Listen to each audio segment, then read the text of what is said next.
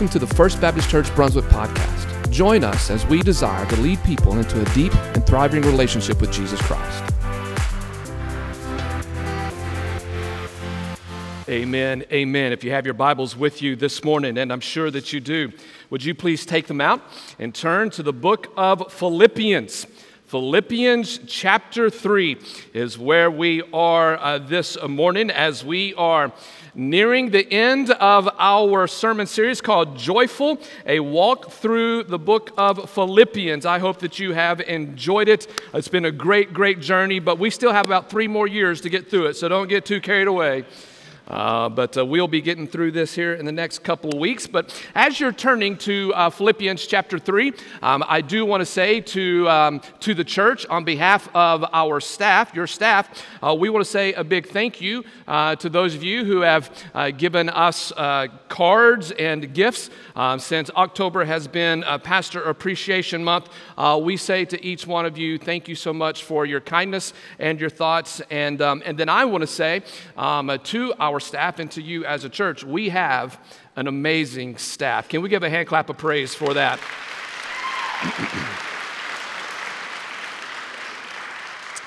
God is good. So Philippians chapter 3, as we look at God's word this morning, as we're going to begin in verse number 12, and we will complete chapter 3. But as you are looking there, students of the New Testament, they would agree that Paul, whom we've been studying his letter to the to the Church of Philippians, Paul must have been a sports fan.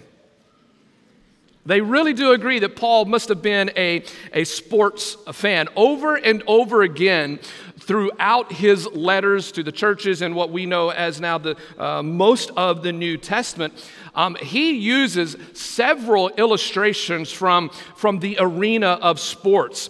You can look at his letters, and he speaks of wrestling, he speaks of boxing, he speaks of running, he speaks of winning the race, he talks about the discipline necessary to win, he talks about following the rules so that you will not be disqualified. He talks about receiving the prize by finishing well. Now, I have no idea if Paul actually played sports, but he's pretty well acquainted with this whole idea of this athletic world. In 1 Corinthians chapter 9, he says, "Do you not know that you need to run the race and run it well?" He says, "Everybody who competes and everybody who runs, they discipline themselves." He says, I don't run aimlessly. In 2 Timothy, he says, "I fought the good fight." In Hebrews chapter 12, he says, "Let us run the race with endurance. Let us endure." So I'm pretty sure that Paul would have been a Georgia Bulldog fan. Maybe a Georgia Tech, maybe Florida Gator, maybe Alabama Crimson Tide. But I can guarantee you, yesterday afternoon, Paul and God were not fans of the Texas Tech Red Raiders. They cursed them. I don't know, but last night, all was redeemed when the Atlanta Braves have made their way to the World Series. So you may think I'm crazy by talking about all this sports talk, but I get it from Paul, okay? I get it from Paul because he uses several athletic illustrations to make what I believe are spiritual truths. For those of you who grew up playing sports or do still play sports or at least interested in sports, sports actually teach great values. They teach the importance of teamwork, of perseverance, of discipline and training. There's a lot of things that we can take from the athletic world and turn it into the spiritual world. My high school football coach would often say this. He would say, "It is not enough to start well or to lead at the half. You've got to lead at the end of the game to win." That's why he was a football coach. It's pretty smart logic right there, right? But he often say that because my senior year we went 0-10 and we had no idea what a win looked like. We may start well, or we would start well, but we would not finish well. Well, the reality is, and this is where Paul's going today, is that in many ways the Christian life is like that. Many people start the Christian life with a bang. Are you with me? They're excited. They are on fire for Jesus when they first turn to Him, but something happens along the way, and they fizzle out. I'm reminded of Jesus' parable on the sower, if you remember that, from Matthew chapter 13. Jesus tells this parable, and He's telling it to the disciples and those who follow Him, and He says, you know, there was a man who sowed seed, and he sowed the seed, and it fell on four different types of soil. And one of the types of soil that the seed fell on was the rocky soil. You may remember this story. And the seed that fell on the rocky soil, the seed sprouted, but as soon as the sun hit its high point, the seed that had sprouted, it withered away.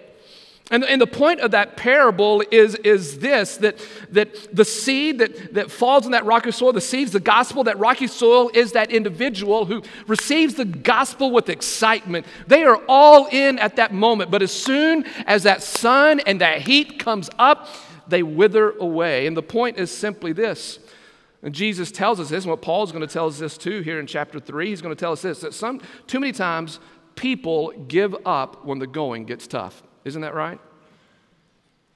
Have you heard the term cancel culture?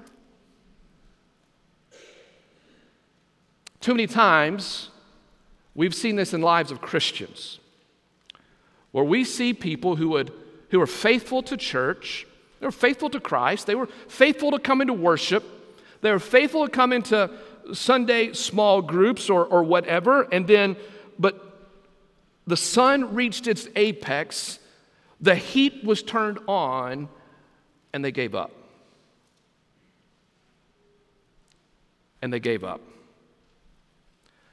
But church, I want to let you know that I don't want our church to be like that. I don't want us to be a people that when things get difficult, we throw in the towel and say, well, I'm done with this whole Jesus thing. I don't want you as a spouse when things get difficult in your marriage, which they will. Can I get an amen? Okay, two of you said amen. The other ones are pretty smart not to say that out loud. Difficulties come. But just because difficulties come, it does not mean you throw in the towel and you quit. Students, it doesn't mean when you have difficulties at school or difficult in relationships or difficult on the sports field or what you say, well, I'm just going to quit and I'm going to go someplace else. I'm going to take my ball and I'm going to go some other place. Nowhere in Scripture does it say to do that. It does not say that we need to give up when the going gets tough. And we have seen, and you know this, you've experienced it, I've experienced it, I read it, I hear it, I see it. We have too many Christians who have given up too easily. Well, this morning in our text, Paul says, don't give up. He says, don't give up. A German poet, Hess, said it this way, when the pathways seem long, when temptation is strong, when your strength's almost gone, that's the time to press on. Isn't that good? When the pathway seems long and the temptation is strong, when your strength's almost gone, that's the time to press on. So church, when the pressure is on, we need to press on. Well, how do we do that? Well, Paul tells us how to do that in verses 12 through 21. Let me give you four ways that Paul highlights for us on how we can press on. And if you're with me this morning, say amen. Look at verse number 12, and I want you to write this down. The first way that you and I can press on and really enjoy life is this. Number one, know the direction of your life. Paul is going to tell us that you can press on when difficulties come your way.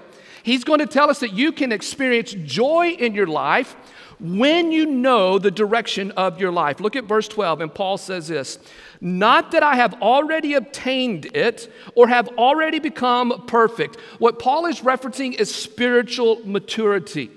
He's saying, I haven't obtained it, I'm not perfect, but look what he says, but I press on. I press on so that I may lay hold of that for which I also laid hold of by Christ Jesus. What Paul is saying there is this, he's going back to his Damascus Road experience.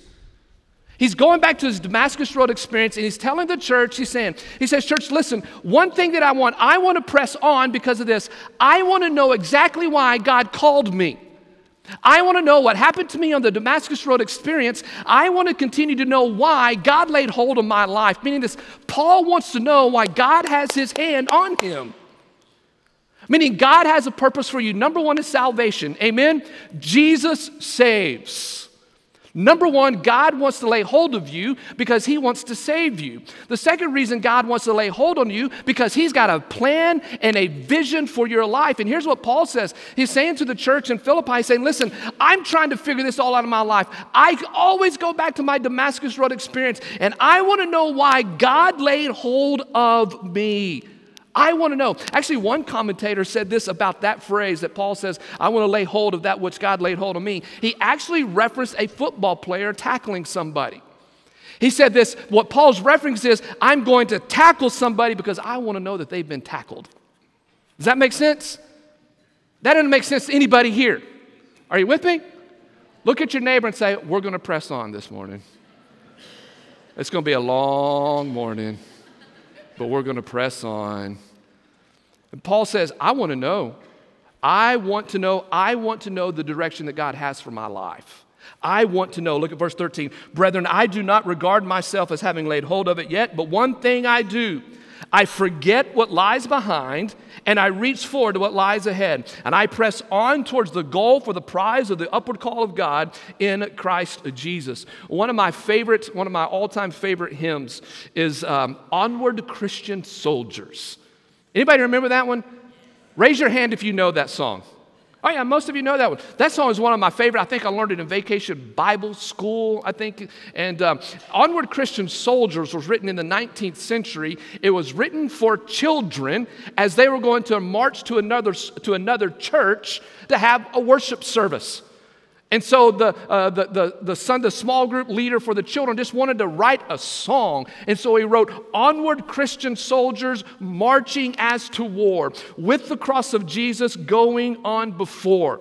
I love that, and it had that beat to it, right? Had that beat to it. Christ the Royal Master leads against the foe, forward into battle, see his banner go. It's one of my favorite hymns, but here's what's crazy is that some people are offended by that song because it's too militaristic.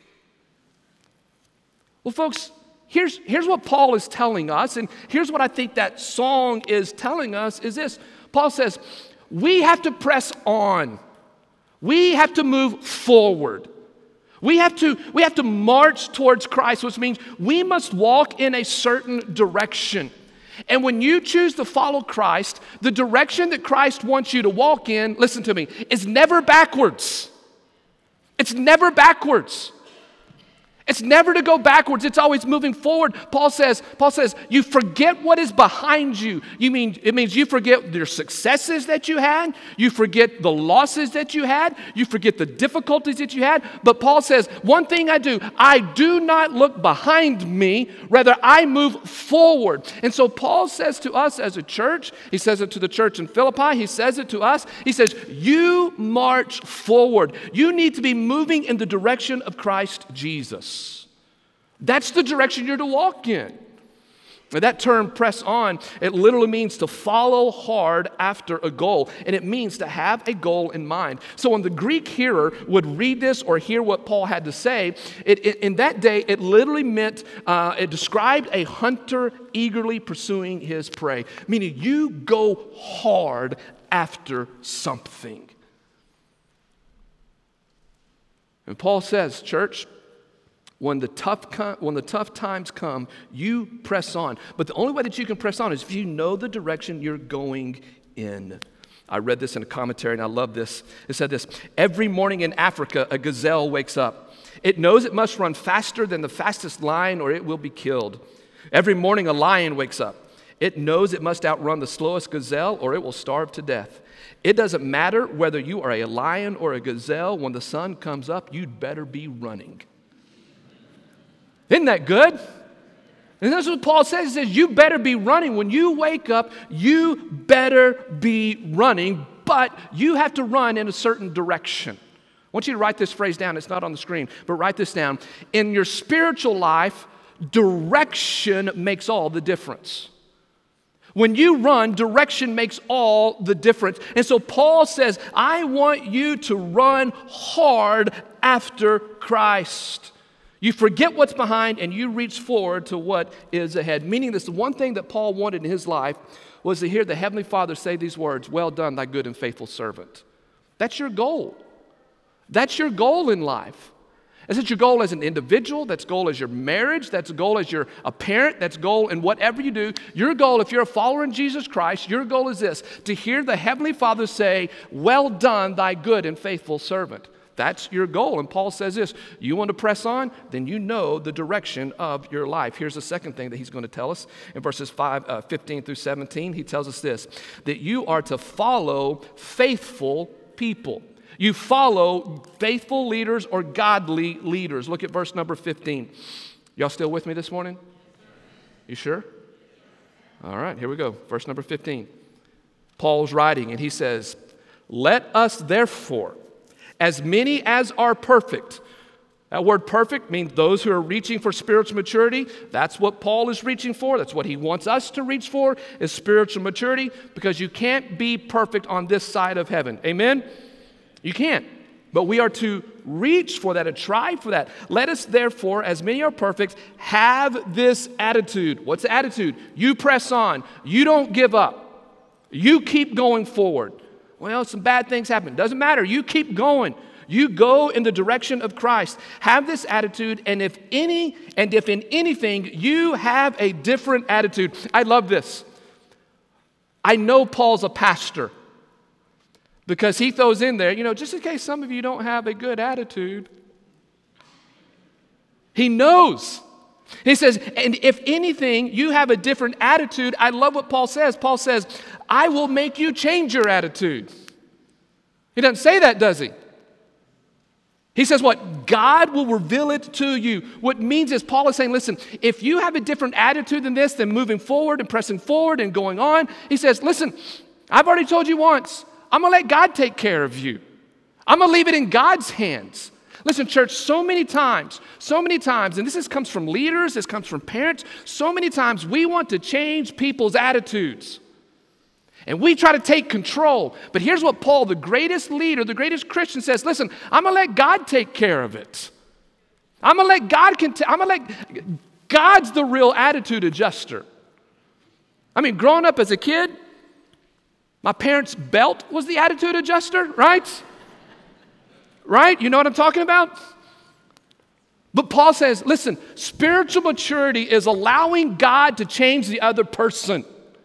It's not you doing that. And so many times we get in trouble. We get in trouble in relationships. We get in trouble in leadership while we try to force the issue. And here's Paul. He says, man, if you don't believe like I do, he's going to tell you here in a minute that you need to believe like he does. But he says, if you don't believe like I do, that's fine. I'll let God take care of it. Because my God can do it. And my God will do this. So, verse 16. However, let us keep living by that same standard to which we have attained. And so Paul is telling the church, he's saying, church, you need to stay teachable. You need to have a good attitude. You need to stay teachable. But how do you stay teachable? Verse number 17. Brothers and sisters, join in following my example and observe those who walk according to the pattern that you have in us. In chapter 2, he's already talked about two guys. Who are those two guys' names? Timothy and what? Epaphroditus. Thank you. I'm glad you're listening. Very good. Good. Timothy and Epaphroditus. He's already given us an example of who we need to follow. He's already said we need to follow Jesus, and now he's saying, follow my example. That Greek word for follow is where we get our English word mime or to mimic. That's where we get it. And Paul says, he says, church, you need to watch me. You ever done this to somebody? You ever do that? I'm watching you. Paul says to the church, watch me. Watch me. You follow me. You follow my example. Now, it sounds pretty arrogant, doesn't it? I can come across pretty arrogant. You follow me. I remember I was in seminary, and I had to write a paper, and it was in, I think it was in systematic theology is what it was. And I wrote a paper. I did not receive a great grade. And I received a reprimand from my professor. He actually got on to me pretty good. And I'm a redhead, if you don't know that or not. And too many times in my life, anyways, that's a different story for a different sermon. But I remember writing, and I wrote this in my paper. I said, as a pastor, I'm to live in such a way that people want to follow me and follow my example of how I live. This is what I said. As a pastor, I'm to live what I teach and people to follow my example. Apparently, I didn't write it eloquently enough, and the prof took major offense to it, and he tore into me pretty good. And so I kindly spoke back to him.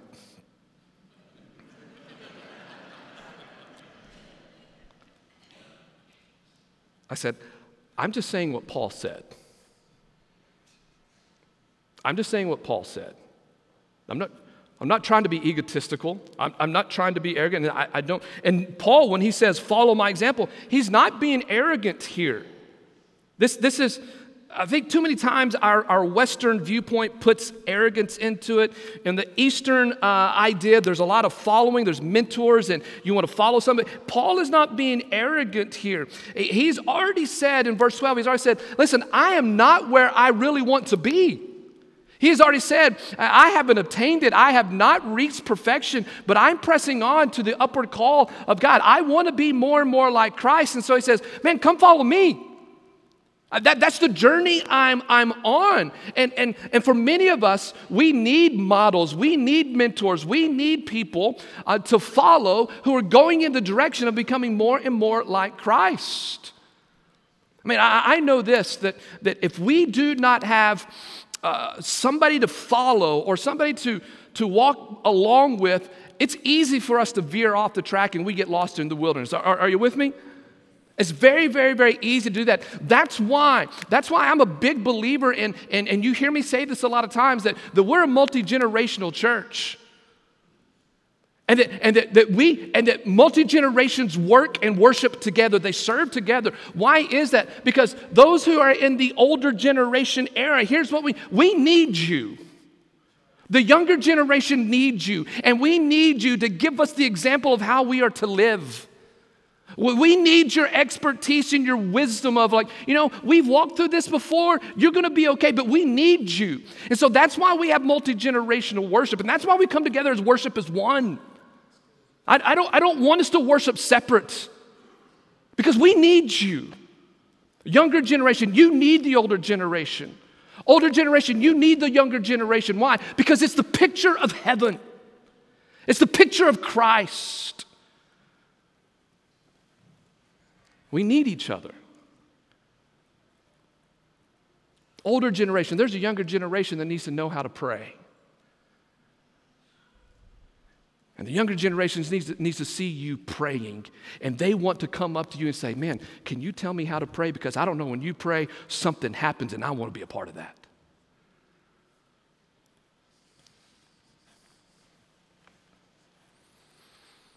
We need that.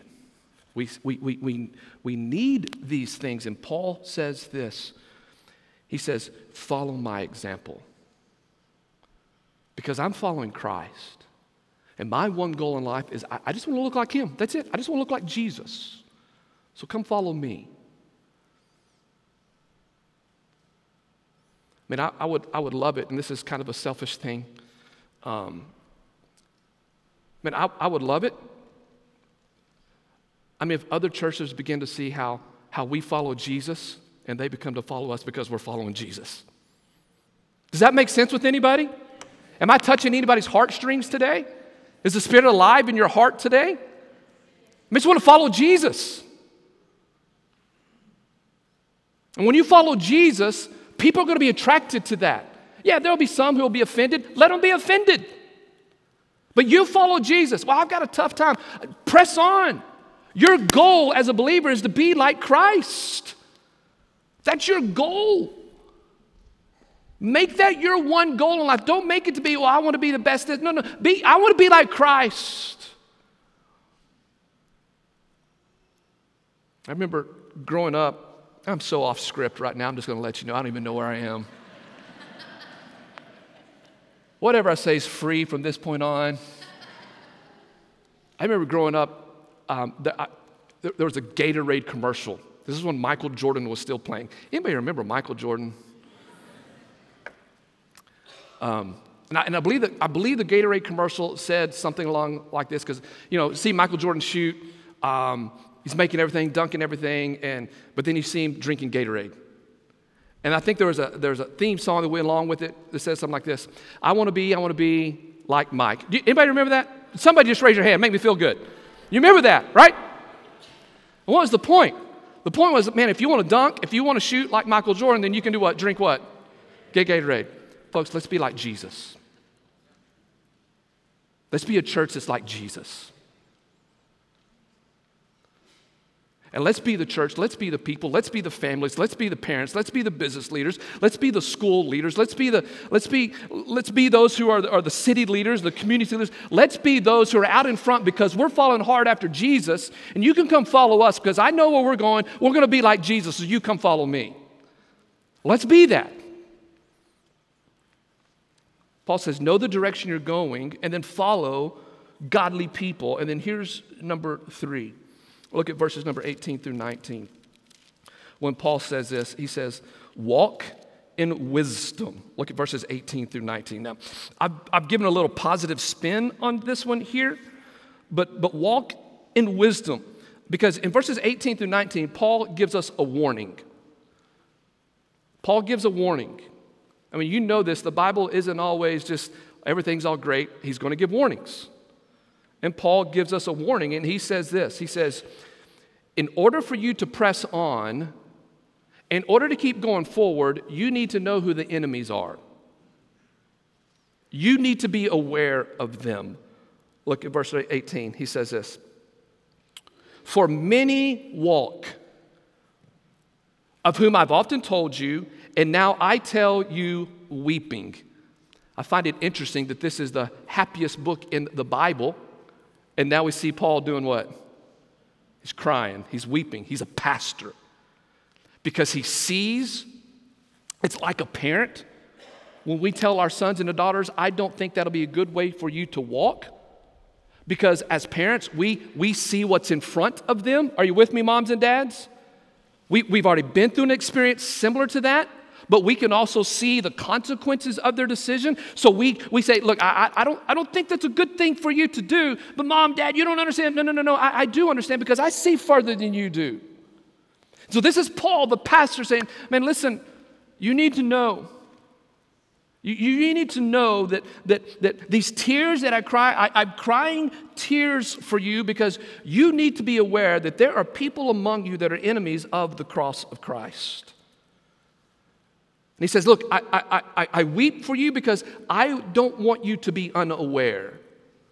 I don't want you to think everything's going to be great, and if you follow Jesus, then everybody's going to be along with you. No. You need to understand that people even in the church, maybe even the people that sit next to you in the worship service, maybe even those who even go to this some small group, they could be an enemy of the cross of Christ.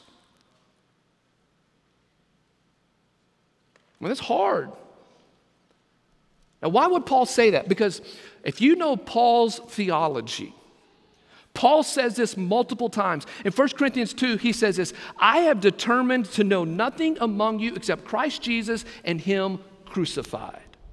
Galatians 6, he says, God forbid I should boast in anything except in the cross of our Lord and Savior Jesus Christ. Folks, listen, the cross of Christ is the major theme of the Bible. It's the heart of the gospel.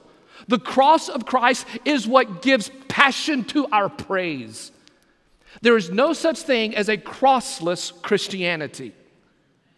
You cannot follow Jesus Christ if you have not come to the cross. If there's no cross, we're not even here today. And Paul says, you need to be aware that there are some people out there who want a crossless Christianity. And so you need to understand who your enemy is. I see this in the life of churches because there are many different churches today, and I'm thankful and grateful for that. You know, there are churches that have contemporary worship, and there's some that have traditional worship. Listen, they're not the enemy. There's churches that are casual in style, some in, you know, not so casual. That's not the enemy. There are churches who do small groups different. One maybe do home groups during the week. One does it on Sunday morning. Listen, those aren't the enemy. We don't go after those. It's those who deny the cross of Jesus Christ. It's those who say, you know what, I'm not even going to deny myself. I'm actually going to live the way that I want to live. I'm going to reject picking up my cross, and I'm going to do what I want to do. Look at verse number 19, because Paul says, this is what the enemy looks like. He says, in the end is their destruction, whose God is their appetite. It means this, they think only for themselves. They only care about themselves. They only do what they want to do. They don't care what you want to do. Whose God is their appetite, whose glory is in their shame. Whose glory in their shame means this, that when Jesus returns, they will hang their head in shame because they knew they were doing what they should not be doing. Are you with me this morning? And he says, who sets their minds on earthly things. And this is what Paul says, watch out for them.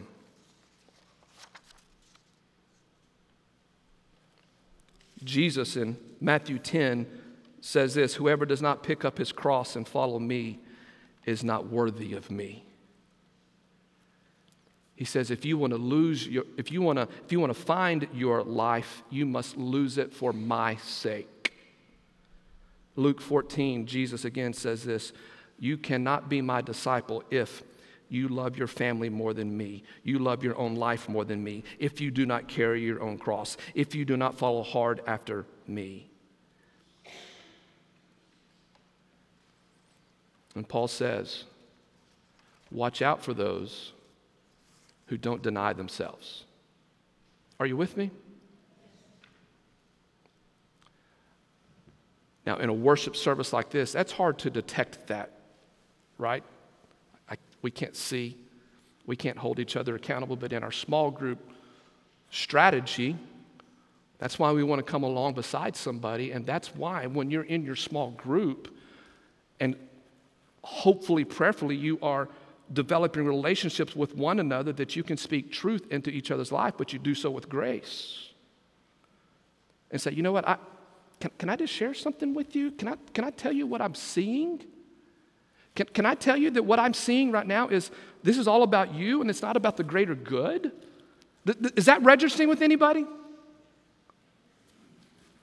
Maybe. Paul says, watch out.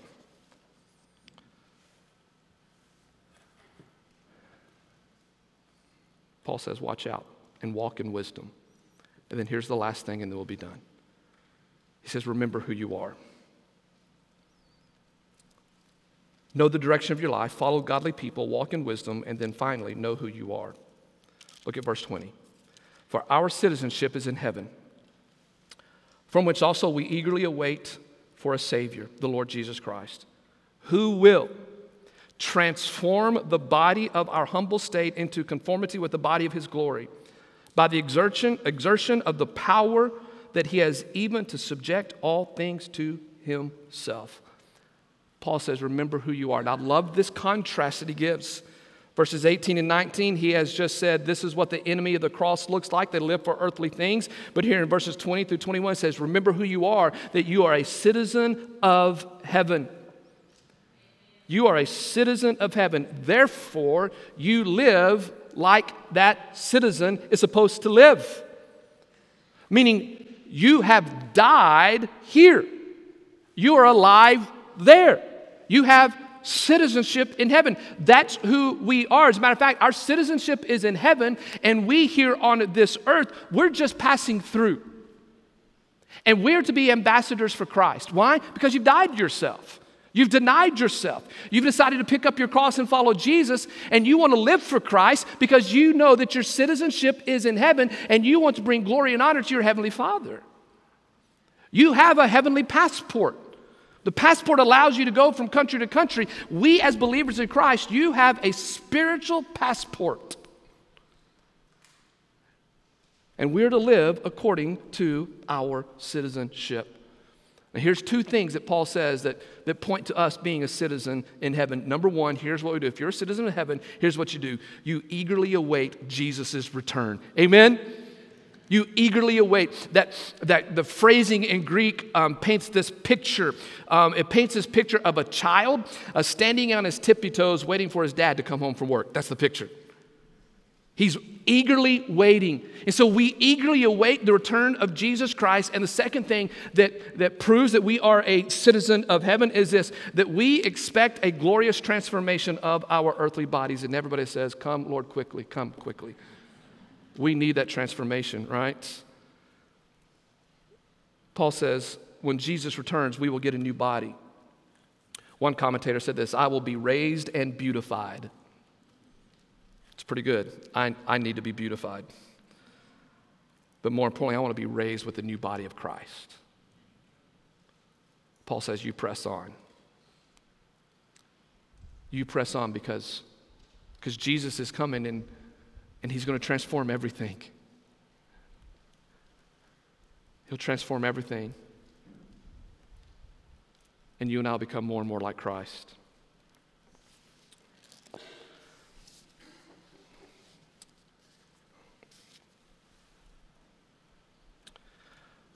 There's a story that I've shared during a funeral before. I think it's a good story. But it's a story of a lady who had been diagnosed with a terminal disease, and the doctor said, you need to prepare. Make preparations for that time when you pass away. The lady was a believer, called up the pastor and said, Pastor, this is coming in my life, and I want to start making preparations for it. And this lady just began to tell the pastor all the songs that she wanted to be sung at her funeral, told him what scriptures she wanted to read, and told him what clothes she wanted to wear, which, by the way, pastors don't care. I don't need to know that. But as they're having this discussion, the lady looked at the pastor and said, but I do want to be buried with two things. I want my Bible with me. The pastor's like, yeah, that's no problem.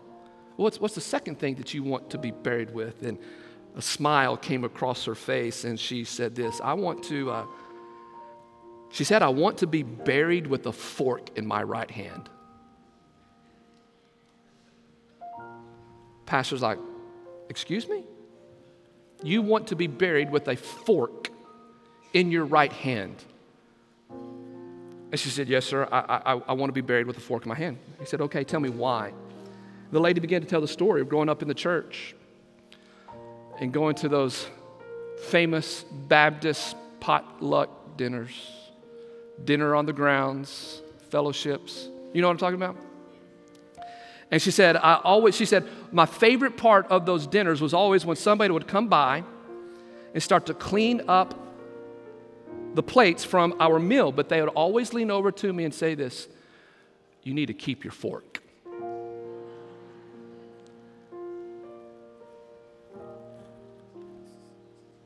And she told the pastor, she said, whenever that person said, you need to keep your fork, I knew that something better was coming.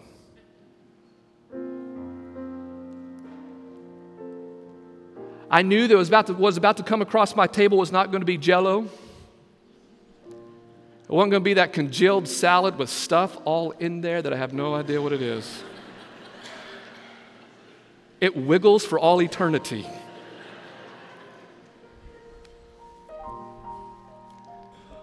Not going to be Jell-O. It's not going to be pudding. She said, when they say you want to keep your fork, I know that something with substance is coming. And I get excited. And she said, Pastor, I want you to I want a fork in my right hand when I'm buried. And I want all the people to come by and see me. And I want them to ask, why does she have a fork in her hands? And then, Pastor, I want you to tell them, you have a fork in your hand because there's something better coming. There's something better coming than we'll ever know, than here on this earth. We have something better coming. So press on. Press on. Your pain, your struggles, it's just temporary. It's just temporary. The tears are temporary. The pain's temporary. The disease is temporary. The tough relationship, it's temporary. Pastorship's been going on for 20 years. That's temporary in God's eyes. So today, when you go to lunch, you look at that fork and you press on.